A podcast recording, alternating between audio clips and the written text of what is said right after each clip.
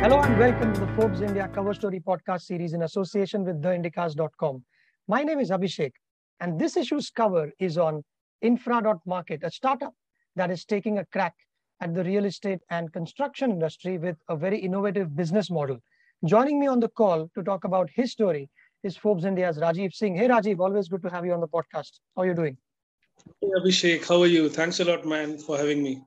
Thank you. All is well here. And your introduction to this company, you talk about how it is bidding to disrupt the quote fossilized real estate and construction sector. How does the traditional segment work? How big is it? Why do you call real estate fossilized and the construction sector? So, what is that about? This was one sector which was ripe for disruption, but nobody uh, tried to do that, largely because there is no glamour in it. it. It's not a sexy segment to be in, boss. It's not direct to consumer, hardcore B2B or business to retail business to business.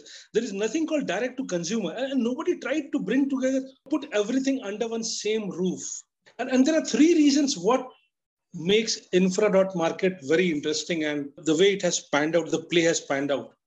First is valuation, second is revenue, and third, as I told you, disruption. If you join these three together, you get a story of why infra market is on the cover. So what, what are they doing? What does infra.market bring to the table so it's a construction solutions company. You know, think of you're building anything. You're building a road. You're building a whatever you think of, a, a real estate builder. Whatever you need, these guys have that product. The beauty of the entire business model is they don't. They not only have the product, but a chunk of their revenue, big chunk of their revenue comes from their own private label. If you need cement, they would have infra.market branded cement apart from other cements other branded cements that they would provide to the builders. If you need concrete, name anything, you need wires, you need tiles, you need fans. They have their own branded play. And, and they don't have a manufacturing unit. The most interesting part of the entire thing is this they have all contract manufacturers. So, in other words, if I'm a real estate uh, builder and if I have a new township, whether commercial or residential popping up, what do I do conventionally? Do I go to 15 different vendors to source concrete or tiles and walling solutions. And these guys are saying that we'll offer you a deal where everything comes under one roof. Have I got that right? Is that how it works? Absolutely, man. So, as you say, you're a builder, and if you want a particular X branded cement, they would provide you. The way they have built the entire model, that they have a huge bargaining power with the X brand. So, they will source cement from X and they will give it to you and they will make a margin on it. But this is not the business. The business is what they're doing in their private labels. In, in sourcing and giving, you're only making a margin. But in having your own product, you're making huge margin because you have everything under your control. You have quality under your control. You have supply under your control. You already have demand with you. So you're no longer playing the role of a mediator. And would that uh, demand a lot of money in that you have to have huge capital to pour money in not exactly, I would say. Why I'm saying ripe for disruption because this industry, this segment doesn't require that kind of huge capital initially. It requires out of box thinking. The margin in this business is crazy margins. You pick up any product because most of the products, except steel and concrete, they're all unbranded. You don't have the concept of brand in construction industry. Cement you will have. Now, now you're seeing a brand emerging in steel bars but apart from two, three products, there are no brands. So that's why margin is huge. The only thing that anybody ever needed to do that was to think out of box and you know do something very different. You get hold of a guy who is already making concrete, imagine, and you start taking concrete from them. Bring your own R&D. Tell the guy how to make it, what to do, and how to be different, and then start selling under your own brand. That's the name of the game. Which is basically to say that uh, they are taking on an industry which is largely fragmented and unorganized. Would that be right? Absolutely. If you look at JSW, take for example JSW Cements now. JSW has been always known for a particular product. But if you look at the uh, television commercials these days, you can only see JSW paints ad. Who would have thought a company like JSW would enter into paints or would enter into adjacent segments? you bring all adjacent categories under one umbrella and start selling them. This is exactly what these guys started doing long time back. And by these guys, you mean Aditya Sharda and uh, Souvik Sengupta. Yeah, Aditya and Souvik started the company in 16, kept it bootstrapped for three years. And the company has always been, uh, you know, profitable from first year. Look at the way the valuation has gone up as well as the revenue and the, and the profit metrics. So all three you have to look together. One can't be seen in isolation. So first time when they raised the seed round, that was June 2019 Valuation at that time of the company was 15 million, one five. Same year in December, second round happened, Series A. Valuation increased from 15 million to 80 million. Now, exactly after a year, December 2020, Series B happened, which happened to be the third round. Valuation increased from 80 million to 180 million. The turning point ha- happens now. Next round, after a few months in February 2021, valuation jumps from 180 million to 1 billion. And that's how they became unicorn. Tiger Global came on board. Tiger pumped in 100 million. And Tiger was the only investor which participated in this round. February, it happened, we mind you. And then came August, same year. From 1 billion valuation jumped to 2.5 billion. Again, Tiger comes in and pumps in 125 million. And look at the revenue. FY17 revenue was 12 crores.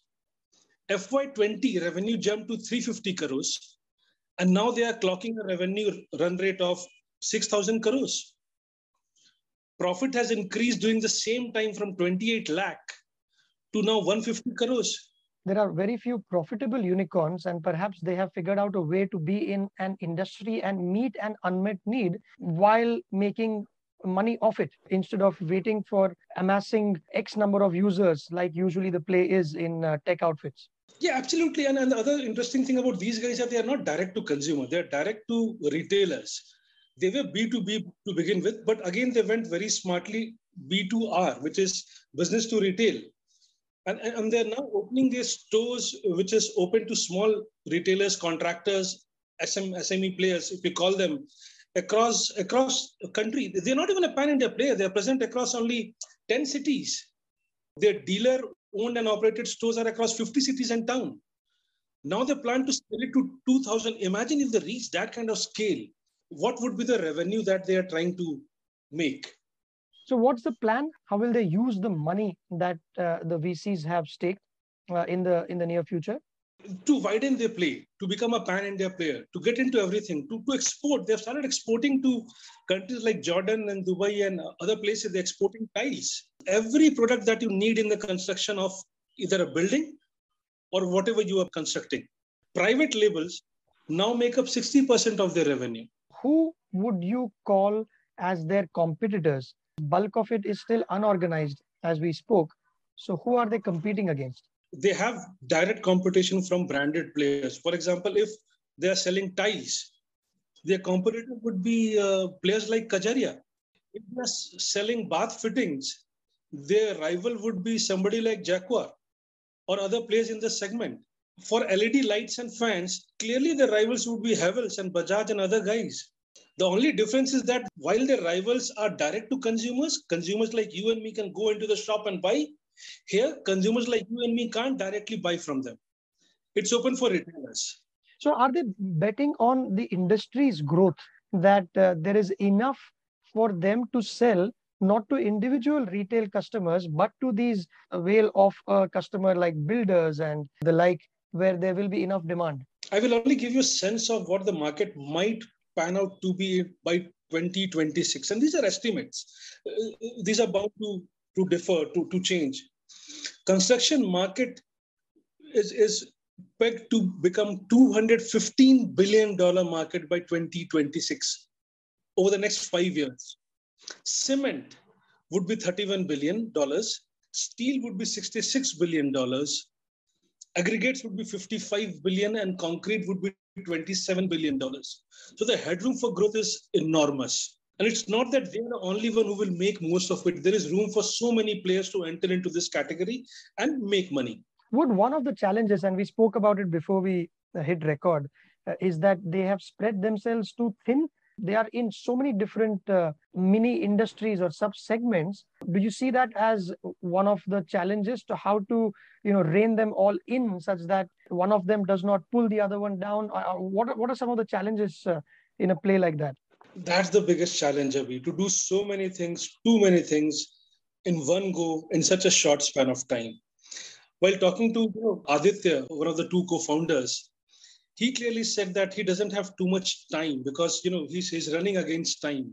He's an ambitious guy and both the co-founders are very ambitious. They want to make it a 10 billion revenue dollar company. And they don't have that kind of comfort or bandwidth to take years to build that. And if you're squeezing that into a very small span of time you need to do things in a very clinical manner. And that's the biggest challenge because they are doing too many things as co-founders how do they feed off each other? Both are young and the start to your article suggests that wasn't very easy for them to convince investors over the years despite the fact that they were profitable.